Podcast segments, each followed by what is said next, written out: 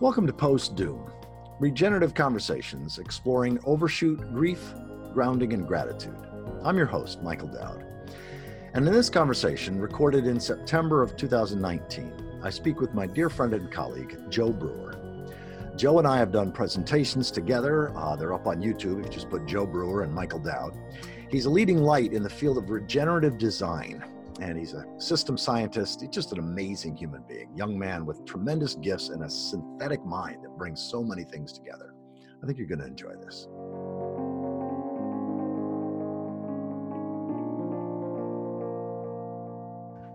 Well, Joe, it's it's a delight to see you again. It's a delight to see you with this uh, beard that you just explained to me is because your cat cut your lip and you can't shave, which is kind of cute. Um, but I also look forward to seeing you hopefully in the Pacific Northwest in the not too distant future.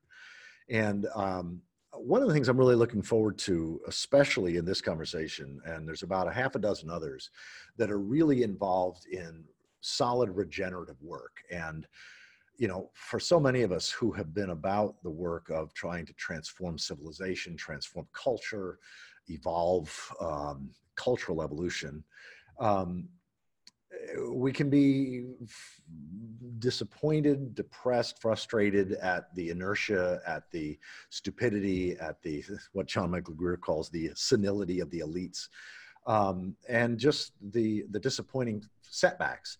And so, how to stay inspired, how to stay on purpose with regards to this cultural evolution work, this regenerative work in these trying times is something I'm going to really want you to, to uh, share uh, at, at some length about. Um, first of all, I just want to say it's always a pleasure to have conversations with you, Michael. I'm really delighted to do it in this way where we can capture it. Um, because you've been such an inspiration to me. I remember reading Thank God for Evolution like 10 years ago and being like, wow, this level of deconstructing narrative is just so important in these times. Um, and I still tell people they should read that book uh, when the opportunity presents itself. Mm. Um, Thanks, brother. A little about me. I'm something of a, uh, people call me a Renaissance man, which I think is actually fair because I uh, am trying to integrate knowledge across a lot of different areas to support a paradigmatic shift at societal scales, which is what a renaissance is about. And so um, I, I like to start my story by saying I grew up on a chicken farm in rural Missouri before the internet in a place that had an absence of good quality books and mentors and so when I went to college, I just studied everything. Refused to pick a degree. Um, here I am 25 years later, still weaving together complexity science, philosophy, physics and mathematics, cognitive and behavioral sciences, ecology, biology, uh, more recently, cultural evolution as a research field. Um, just well, hang on just a second. Let me just jump in because you know, sometimes when people hear a person uh, refer to themselves in a um, uh, in a really strongly positive light, they, yeah, well, I consider you a Renaissance man too, and it's precisely because of the wealth and diversity of disciplines that you have not just read in, but contributed significantly to. So uh, I want to just amen that. Yeah, it's a it's a weird thing to to use to describe oneself, but I think it's accurate. And uh, part of what my passion has been for a very long time is uh, driven by a sense of connection to nature and uh, compassion for other living things. As a child growing up dealing with some of my own uh, depression and being bullied and humiliated and picked on as a kid, uh, I just would go out into the wilderness, you know, on my on our farm in the in Southwest Missouri to connect with rivers and trees and animals as a way of finding my health and sanity. It's interesting because my work now, as we'll discuss in a few minutes, has become about regenerating bioregions. And I've only recently learned that the oldest organized effort in bioregional thinking comes from the Ozarks, wow. from part of Missouri and northern Arkansas. Um, so yeah, so my, my work has been in many ways about synthesizing, translating, integrating knowledge, and helping practitioners of various kinds to be more effective at social change. And so um, I worked with George Lakoff for a time, studying cognitive linguistics, and then did strategic framing work with social movements and activist communities for about a decade.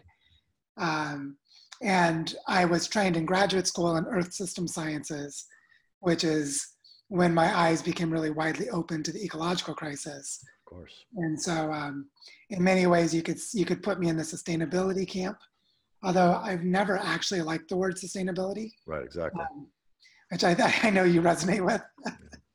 Well, well, too many people interpret it as um, making rapacious industrialism sustainable, and uh, genuine sustainability is living in a living in place without destroying the place, basically. And uh, you know, it's it's not uh, making everything that we now have just last a little longer or whatever.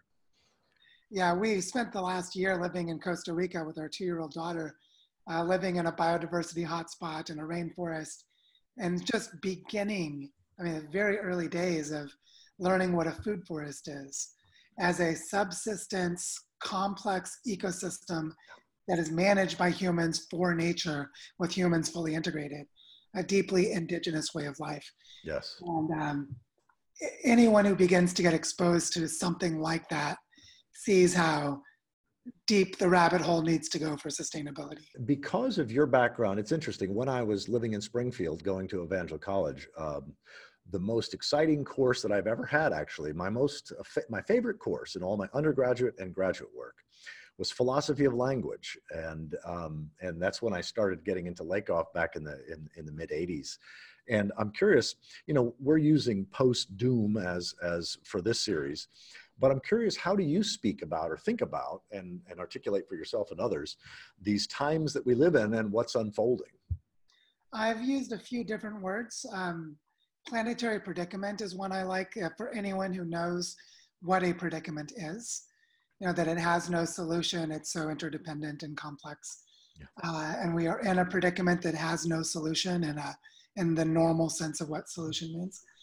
I've been running a workshop for about a year now called Managing Planetary Collapse that looks at the collapse dynamics and takes seriously the cultural evolution of humanity as the major driver of that process. And so planetary collapse has been language that I've used. In earlier years, when I focused more on climate change, I talked about the climate crisis or the ecological crisis as ways of describing this.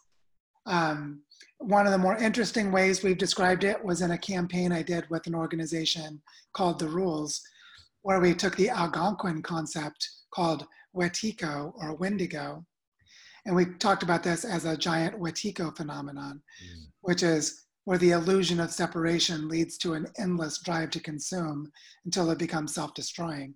It's a really powerful metaphor for, for understanding these times in an indigenous lens. Say that again because I want to make sure that nobody misses this because I think it's vital. Yeah, so uh, Wetiko is a concept from the Algonquin tradition in basically New England up into Nova Scotia and that eastern part of Canada. And uh, Wetiko is a monster that comes out of the dark winter. And so think like December, January, and it comes from the north with a heart encased in ice, which is a metaphor for the inability to experience empathy, and that it is nearly dead or undead, like a zombie, and that it consumes endlessly in a cannibalistic fashion. So that it just is life eating and life destroying. And um, when the European explorers came, they called them Wetiko culture. And Christopher Columbus was called a big Wetiko, a person who was the embodiment of this, this rapacious and destructive cultural approach.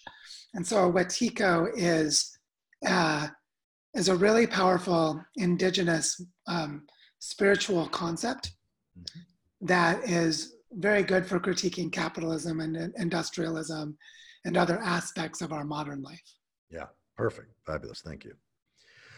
Um, so, the heart of this particular podcast series, uh, as opposed to, or not opposed to, building on the one that I did uh, four or five years ago that you were also a part of, The Future is Calling Us to Greatness, is really to allow various teachers, thought leaders, authors, activists to share their story of how they went from things are fine or sort of the secular religion of perpetual progress to, oh my God, to, oh shit, to wherever they are now. And especially how do, how do they stay inspired in the in the challenging times that we are now in. So take as much time as you want, sort of your your journey or your story.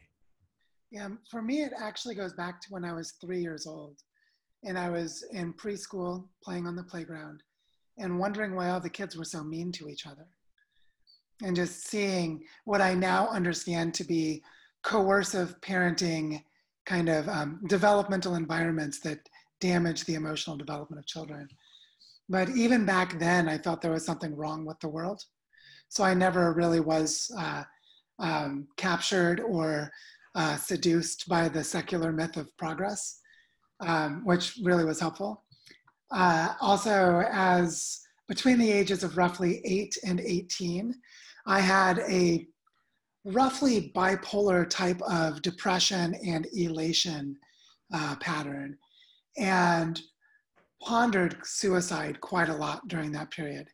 I'd say I pondered it. I never had intention to take action, but I definitely reflected on the pain I felt and the preference to be dead over being alive. And so uh, I feel like when I look back, that that grappling with depression really helped me get good at discerning reality. Was this like in the 1970s? When was this? Uh, I was born in 1976, so this would have been roughly mid 80s through Okay. mid. And um, I also remember in fourth grade, uh, we had the weekly reader, this little pamphlet for elementary school kids that would come out every week.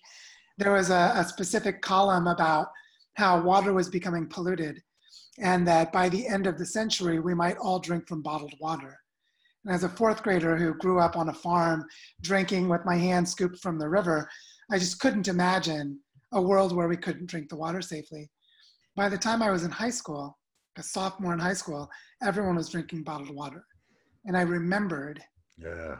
you know, like, wow, it came even faster. And so, so I had a few of these earlier experiences that were bringing me into a deepening awareness. Mhm. But the time that really did it for me was when I was in grad school. So I was at the University of Illinois studying atmospheric science. And this was uh, roughly 2002, 2003 is when I did this, that I gave myself a New Year's resolution. So on you know, December 31st, I told myself that I would take one year to fully try to understand the planetary crisis. And I spent the next 12 months depressing and traumatizing myself. I'm Um, sure. Quite seriously, I, uh, you know, I was reading uh, books about environmental toxicology and deep ecology. You know, books like what Derrick Jensen wrote, and which are like inflammatory books that piss you off. Or uh, Daniel Quinn's, uh, you know, the book uh, Ishmael, which was just beautiful and inspiring, but also deeply disturbing. Um, and then also a lot of things about biodiversity loss and the IPCC reports and other scientific documents. Um, just really a, a, a broad swath of things. And I was in grad school, so I could leverage my coursework into this uh, as part of doing it. And then at December 31st, a year later, I you know, had a definitive stop point to say, uh, I've now given myself this year to try to understand what's going on. And the world is really, really fucked up. I mean, it is. Know, I, I started diving into politics and finance and debt and various things that, you know, you follow the rabbit hole, it just goes into these other spaces. I remember reading this amazing book. Uh, I forget the author's name, but uh, it's called The Disappearance of Childhood. It was the story of how the developmental stage of childhood was only invented with the child labor laws that grew out of industrialism and protecting children from being in, in factories. But by the 1950s, with television sitcoms and advertising, the desire to keep everyone in an emotionally uh, condition of permanent adolescence so that they would be good mindless consumers. My real experience of this was I was studying atmospheric physics, looking at the study of clouds and climate models, while also doing this deep dive. And there's something amazing about satellite data that it, it creates the overview effect, this, this phenomenon that astronauts experience of seeing the Earth from space and having a spiritual shift or a consciousness shift in their relationship to the planet. I experienced this by looking at satellite imagery of the Earth. Yeah. Yeah, I, I want to just jump in real quick. My first book that I wrote in 1990, I think it was published in 1991, titled Earth Spirit, an ecological, uh, uh, let's see, what was, uh, uh Earth Spirit, uh, a handbook for nurturing an ecological Christianity. And it was a little short 120 page thing, but I must have had 50 quotes, including maybe uh, 12 or 14 from astronauts, all about sort of this overview of this, this, this perspective and how emotionally and spiritually and intellectually transforming that big picture can be. That I would look at the earth from the airplane and the human imprint is everywhere. It's the lines of fields and pastures, the pathways of cities, the lights in the darkness um, from all the use of electricity, that I could see a world that had been unwilded. And so um, for me, that year of immersion was really transformative. And I think it took me about 10 years to come to recognize how deeply it traumatized me. You know, not to say 10 years later I had addressed the trauma. It's more that I had addressed a little bit of the trauma and I'd come to grasp how significant it had traumatized, the traumatization was for me in doing that. And um, another thing on my journey was moving from I'm really depressed about this and it's and I'm angry about it into political activism. When I started working with George Lakoff at the, the Rockridge Institute, a think tank in Berkeley that did a discourse analysis for the progressive movement. At the time, thinking that if I could help change politics, then we might be able to address some of these problems which I later realized was a form of ignorance and denial. You know, a lack of deep systemic understanding that I really developed over a five or six year period of time, getting to see how political systems are so deeply compromised and broken. Yeah. Um, which in the early days depressed me more, and in the later days empowered me more.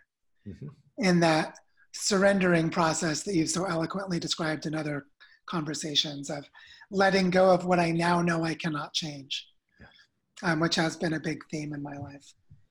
Um, one of the things that really has been difficult in all of this is how socially isolating and alienating it is, and also how condescending and patronizing I could be when I saw adults who were otherwise very intelligent being absolutely stupid or immature in the context of the planetary condition that we're in. Yes. And just not having the emotional maturity myself to have compassion for them. right.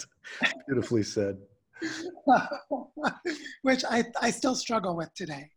Um, I, I think that's going to be a really hard one for me because I value knowledge so much that when I see someone being willfully ignorant, it just upsets me and I have a really hard time avoiding that judgment response.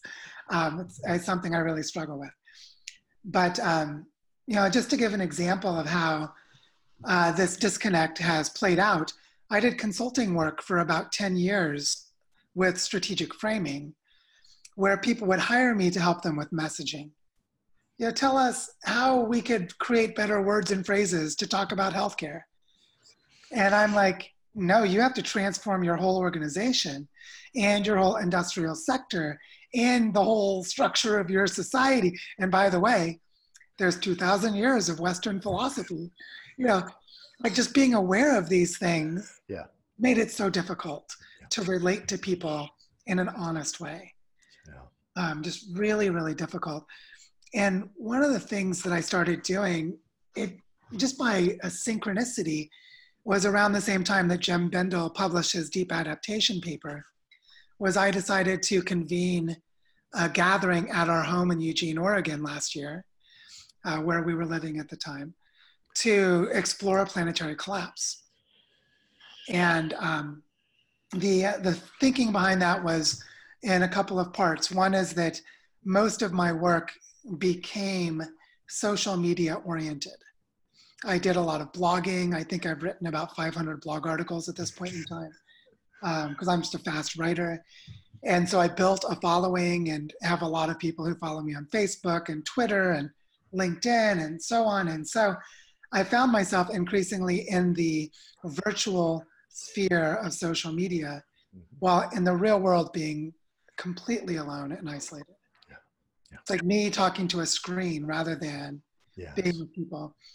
And I was just done with that. I was, when our daughter was born almost three years ago, I went into a deep depression um, about, well, firstly, to deal with some childhood trauma, to mm-hmm. have it not come in as baggage as a parent um, for my own parenting for my child, mm-hmm. but also that I had to face the decision we made with eyes wide open to have a child.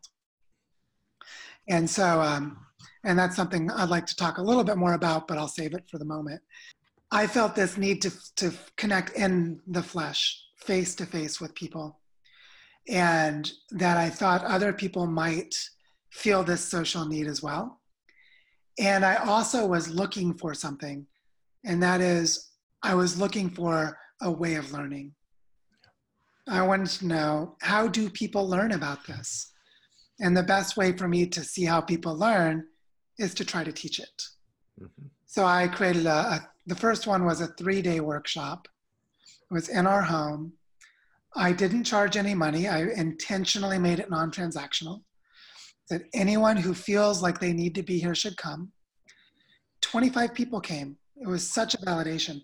And I had a few people come from the Netherlands and Denmark, uh, two people that came from Germany, and one person that came from South Korea all the way to Oregon. And all the rest of them were from California and Oregon and Washington, mm-hmm. uh, close enough that they could drive. But um, what really was validated in that experience was that people really needed social connection of feeling real when they feel like everyone around them is insane. Being at this level of awareness is such a burden socially. To live in it and um, know that there are conversations that are off limits because other people don't have the psychological uh, readiness. I wouldn't say capacity because they might in the future but at that at the given moment you can't talk to them. They'll shut it down. They'll get angry. They'll they just won't be able to have the conversation and so it's very lonely to have this awareness yeah, well, I could not agree more. And that's one of the things that motivated me to have this conversation series in the first place, is because so many of us that have come to this place of what I'm calling post doom, um, but coming to this place of accepting what's real, seeing what's inevitable, and yet also knowing because of our experience, our knowledge, our education, whatever, but we know if humanity is to survive this bottleneck, um, there are certain things that absolutely are essential for living in right relationship to reality, right relationship to the ecosphere, and right relationship to culture. And so, how to keep planting those seeds, even when you think that you know it's you know Sisyphus pushing the rock, you know, or whatever metaphor you want to use. You know, Jem Bendell in his Deep Adaptation talks about you know, it's sort of our nature to always offer the happy chapter. You know, we've got nine, 90, 95% of our books are all the bad news. And then the last five or 10%, if we all just come around and do this thing, you know, then it'll be fine. And that's sort of like running up the avalanche, you know. Um, and so it is lonely. So, um, about seven years ago, both of my parents passed away in the same year my father from a stroke and my mother from cancer.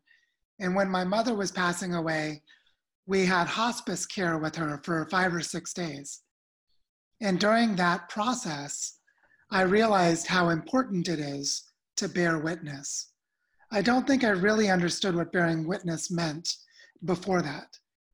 That here was my mother, she was dying, her body was shutting down, and my job was to not try to do anything to stop it, and instead honor and appreciate what was happening and bear witness to it. Yes. yes. Give love by seeing it yes. and seeing it honestly. It was really powerful for me. And when I look at what's happening to the planet, bearing witness is huge.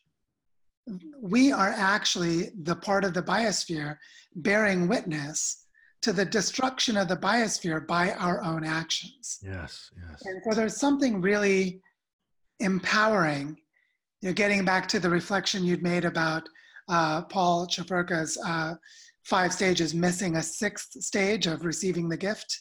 Yes. I was listening to that this morning and was really inspired by it. The gift of being able to authentically be present and to give love to something we care about is huge. It's really a big deal just by itself. Yes. So I think that's a really important piece of this. Um, but another thing is that we've learned some things in the last 50 years that might save humanity from extinction, even if we move into a pattern that makes extinction likely. And those things that we've learned are related to two major areas of, of inquiry. One of them is the inner work of contemplative and mindfulness practices that enable an increasing number of people to discern and manage in the context of complexity. Mm-hmm. And that is a really big thing. The second is the knowledge about living systems, about how life works. And this gets into the work of regeneration because for me, regeneration has a very specific meaning. And it comes from the concept of autopoiesis, where autopoiesis is uh, the dynamic pattern of any living thing that is able to reproduce the conditions of being alive from moment to moment. So, the example I give for regeneration is every 30 days, your skin reproduces the outer membrane of your body. All of the cells of your skin die off, new skin cells form, and in a, a repeating pattern of producing the conditions of nutrients, energy, temperature, pressure, your skin is able to keep regenerating itself. Yes. And if we understand regeneration as a process of living systems, we can design, meaning we can take intentional actions Mhm. to create the conditions for regeneration of other living systems. Yes. So we can do regenerative design for a watershed. We could do regenerative design for uh, a community economy. We could do regenerative design for uh, the ocean current, that what's called the thermohaline circulation of the entire world ocean. You know, at all scales, we could do it, at least in theory. You know, in practice, it's much more challenging, obviously, but the fact that it's possible in principle tells us there's something to be done. And so, this thing, like you said, of Connie um, helping the trees to move northward, that's part of the carbon cycle and part of the hydrological cycle of the earth. How can we do things like regenerate soils on degraded land? Yes, exactly. You know, how can we stabilize coastal estuaries where fisheries have already collapsed? Yes. And when anyone asks this question, and then in earnestness goes to look at what's known, they find that a great deal is known about how to do it. Yes. So we actually can attempt this. I think, frankly, that is the most important information to pass on. Kind of like the way that that you know the Irish monasteries passed on the the wisdom of the ancient world, the Greek and Roman uh, uh, knowledge base. Um, eh, you know, and other religious communities have done that in other cultures, China, India as well. Um, the holy knowledge, the the sacred knowledge of our time that needs to be treated as more important than any individual. It, it, it's it's it's holy it's it's sacred. It can't be bought or sold and it's vital to pass on. It's it's sacred work to pass on in the future is all of the knowledge that we have about regeneration and permaculture and and deep sustainability not just shallow environmentalism. And that it seems to me is the information that is worth uh, uh, passing on no matter what. It's it's it's vital.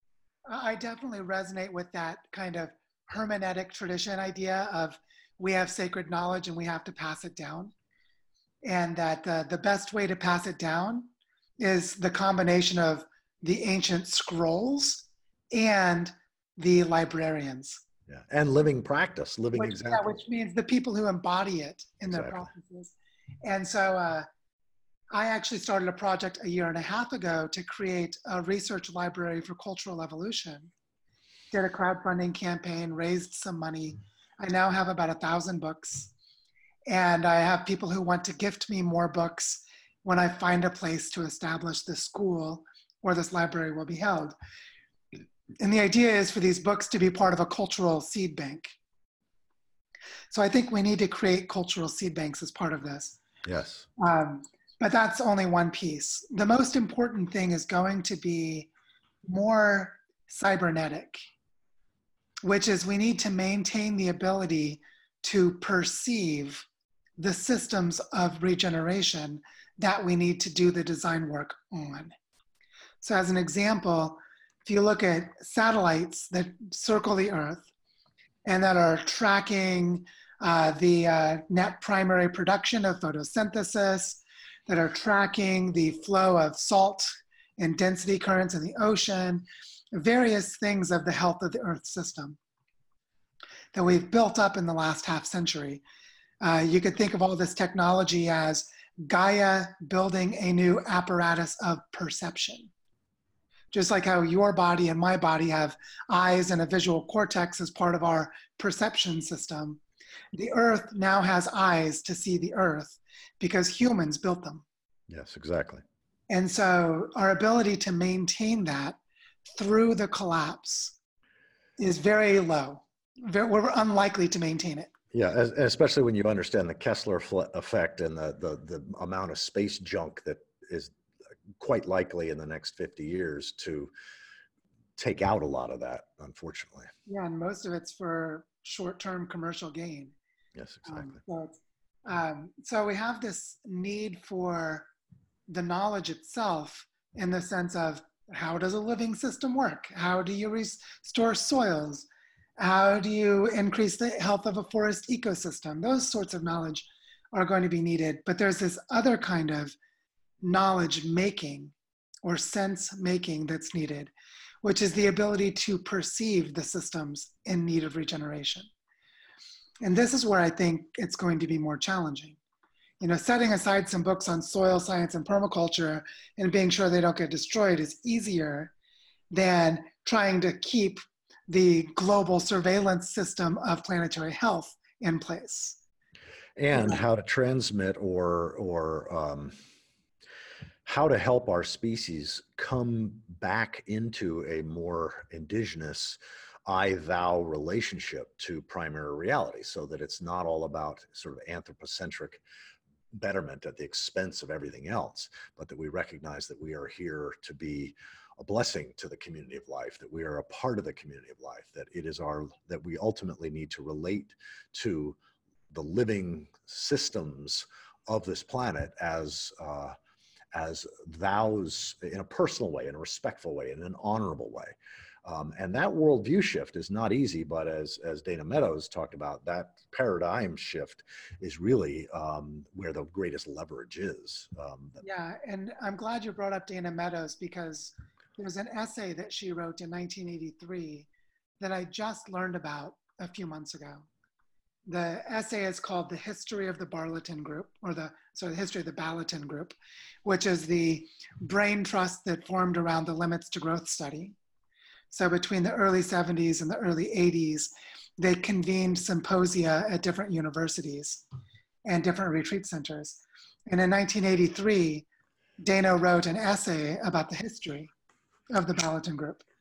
And what she said was after 10 years of conversations, what do we do with the knowledge that we're overshooting the planet?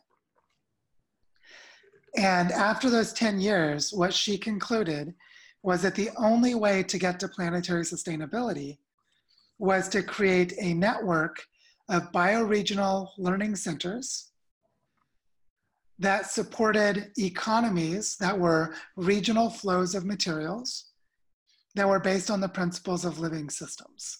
Exactly. She said this in 1983.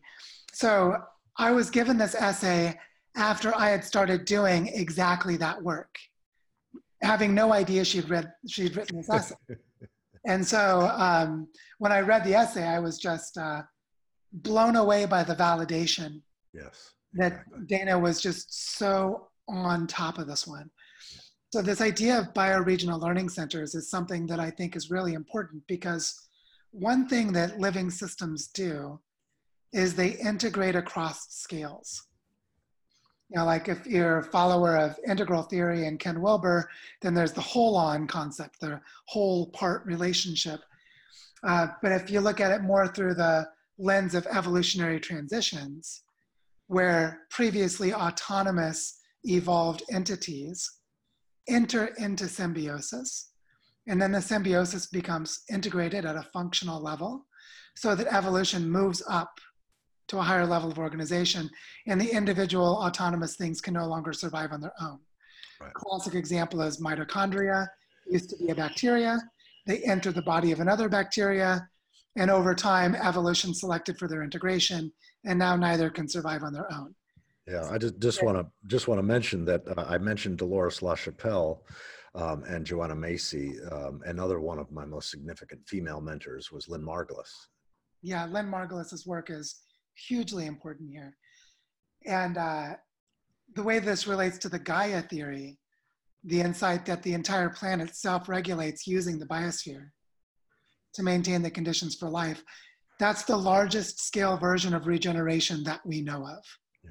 Is a planetary scale system that regenerates itself. Yes. That's what the Gaia theory um, proposed, and that has now been validated as true. And when we step out and look at the role of space weather and other things, it's actually a solar system level of regeneration, Yes, exactly.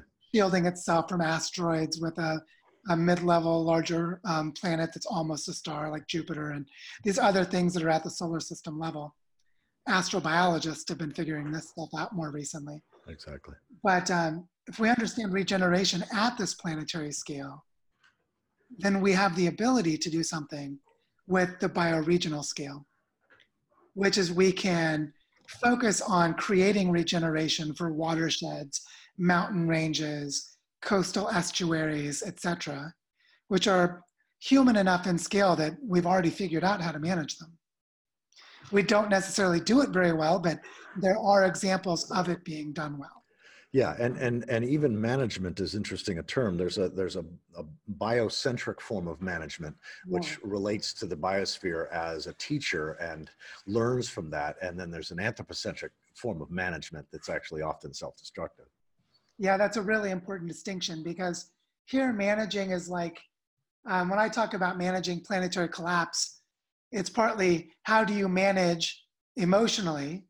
How do you manage your inability to manage the larger system? And also, uh, what does it provoke in you if I if I make the claim that we might be able to manage it? And and both of those are inquiries that are really important to have Yes. um, they're so they're they're, evoc- they're evocations you know they they evoke a conversation that needs to happen and when i think of this planetary scale how do we get to planetary scale well we do it by nested levels Yeah. we do local level things that are connected to the functional landscapes of regional scale things which are connected region to region to trans-regional and then planetary Yeah. and this is where like if we're going to restore the three or four billion hectares of degraded soils, it's going to be because we re, we restore it in a large number of small locations. Who along the, you know, over the decades, um, who have been your most important teachers, mentors, uh, uh, you know, uh, those who had the biggest influence on you? You mentioned a little bit already, but more on that. And then who do you now consider sort of your closest colleagues or the people who you admire and respect most deeply at this time? I've really learned from so many different people that it's sort of a blur to say who is more important, you know, or Of who course. stands out. I always struggle to answer the question for that reason. But when I look back at some of the ideas that influenced me the most, which have had a greater impact than individual people, the ideas came from people. So it's it's really interesting when I look at Francis Bacon, who in many ways I actually disagree with. You know, he had a number of ideas about organisms as machines and the ability to exploit nature and things that I actually find to be deeply part of the problem. But if you go and read his document that outlines the scientific method, where he captured so powerfully the cognitive biases, that's what we would call them today, the cognitive and sociological biases that keep us from seeing the world as it is, and the need for empiricism, and you know the need for uh, increasingly rigorous methods to discern reality. That that kind of an idea is so powerful for me that I have to say someone like Francis Bacon would be in my list. Yeah, of course. Um, and so I have people like that who have definitely influenced me quite a lot. Um, like I love the work of Antonio Damasio, the neuroscientist and philosopher, who helps me understand the the the way that the body is able to be conscious of itself Mhm. and how that happens as as brain processes. Yes. I think his work is of huge importance uh, to the work that I do. Uh, I'm a big fan of David Orr Mhm. as uh, just a design thinker who does the ethics right. Yeah, I see a lot of really brilliant designers of mixed ethical capacity. And I see someone like David Orr, who's at Oberlin College in Ohio. I mean, he is so good at finding the hypocrisy when someone is not going to the depth of ethics needed for design work to be effective. So David Orr's work has been hugely influential to me. Um, as a contemporary that I find a lot of camaraderie with and inspiration from, and who gets associated with me a lot because we're good friends, uh, Daniel Christian Wahl, who's living on Mallorca right now. Um, Daniel and I, every time we talk, we can tell that both of us struggle to have integrity in the way we make our decisions in very similar ways. And we both feel alone in that struggle in ways that make us really value our friendship. Um, and so it, it's interesting with Daniel that I don't feel camaraderie with him because of his knowledge or because of uh, his contributions or the similarity of, of the work. I find it in the personal struggle to be a good father. He has a daughter about the same age as our daughter, and in the struggle to live an ethical life. Yeah. yeah. That's what I really, um, I feel like as I'm getting older, I'm now almost 43, so I'm in the process of beginning this 15 year or 20 year process of becoming an elder. I can feel it coming, Mhm. and I'm slowly preparing myself. That I feel increasingly my work is spiritual. Mhm. And what I mean by spiritual is how to live an ethical life. Um, and I just have always been inspired by the thinkers throughout the ages who have grappled with that. But um, but in this time, it's just so disheartening to see people that are intellectual mentors. I love their ideas and their brilliance, but their emotional capacities, their ethical capacities, in the face of this post doom conversation, I find often are not adequate. Mm. And it's just very frustrating. So, one thing I like about the framing of post doom, you'd asked that question at the beginning, and I Yes, exactly. sort of it slipped out. I didn't come back and address it. Is for me, post doom is a really good framing because doom is what we feel, it's not what is. And to be beyond that feeling is to be at a place of empowered action and discernment that doesn't resolve predicaments. They're still predicaments, but it does give us a different way of finding ethical action and um, connecting to what is sacred to us as individual people. And, you know, I get asked increasingly by people for life advice, and um, which also makes me feel like I need to practice becoming an elder uh, to get better at this. Uh, but um, exactly. but I, I've come up with two answers to the question of how to make life decisions. And the first one is I ask the person, you know, who, who wants my advice, I ask them to reflect on this question. What is it that you find so sacred that you care so much about that even if you will never see the benefits or the outcomes of your actions, that 200 years from now it's going to happen, that you would still consider it the right thing to do? And just reflect on that. Yes. And then the second thing is everything is embodied. So if we're going to regenerate the earth, we need to find pieces of land to regenerate. So the second thing I ask them to reflect on is where is the piece of earth that is so much a part of you that you love so much that you would be happy to have your blood spilled there, that you would die there and have your body become the soil there, that you would give your love to and regenerate because this is the time. To. That's great. That's perfect. And that's um, that's what we need to be doing. Yes. We are. I mean, there are these beautiful Christian phrases, from ash to ash, from dust to dust, right? Like, we are the earth. That also even the the Christian metaphor of spirit as breath, which resonates with a lot of Native American tradition. Mm-hmm um, the idea that we are the earth breathing, and that when the breath subsides and we relinquish breath, we become the dust again. Yes. Well, have we loved that dust? Yeah. Have we regenerated that soil? Is a question that um, enables me to do the right thing regardless of the outcome. And um, I also do think that there is a a trajectory of possibility that has not closed off. Mm. But to go back to that, that old saying of knowing the difference between what we can change and what we cannot change is where we get to wisdom.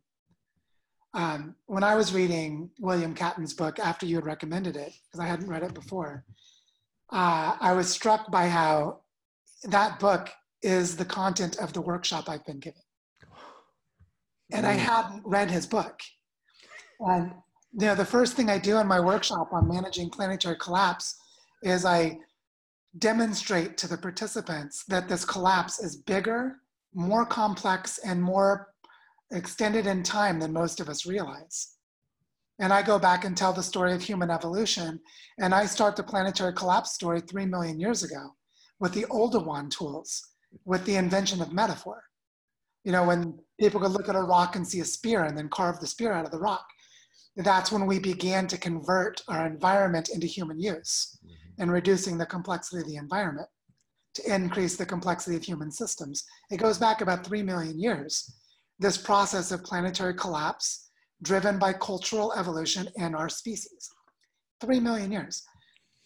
But the, the pivotal moment, the point of no return, was the Green Revolution three generations ago, a set of people made the decision to grow the human population way beyond the carrying capacity of the, of the planet, guaranteeing a population crash. Mm-hmm. It took me a long time to get to the stage of grieving that I could even see that fact. It took me 20 years yeah. to get to that place where I could see that avoiding the collapse of the human population was impossible decades before I was born. Yes, exactly. And that's my that's like a mind fuck right there. It's like, yes. what do you do with that information? Turns out what you do is you let it go. And you're incredibly empowered to not have that burden anymore. It's just incredible. Because yes. now I can focus on what my wife Jessica wants to do. She wants to grow a food forest. Yes. We can do that now and say, I don't have to feed 9 billion people. But if there's a subsistence food system or a network of them for 100 million people, for a billion people, whatever that number ends up being, well, hallelujah. Amen.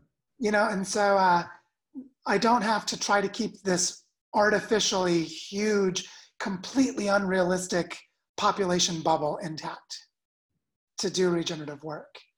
I'm no longer paralyzed by that emotional angst of feeling like I'm choosing to kill humans by by trying to by no longer trying to stop the collapse.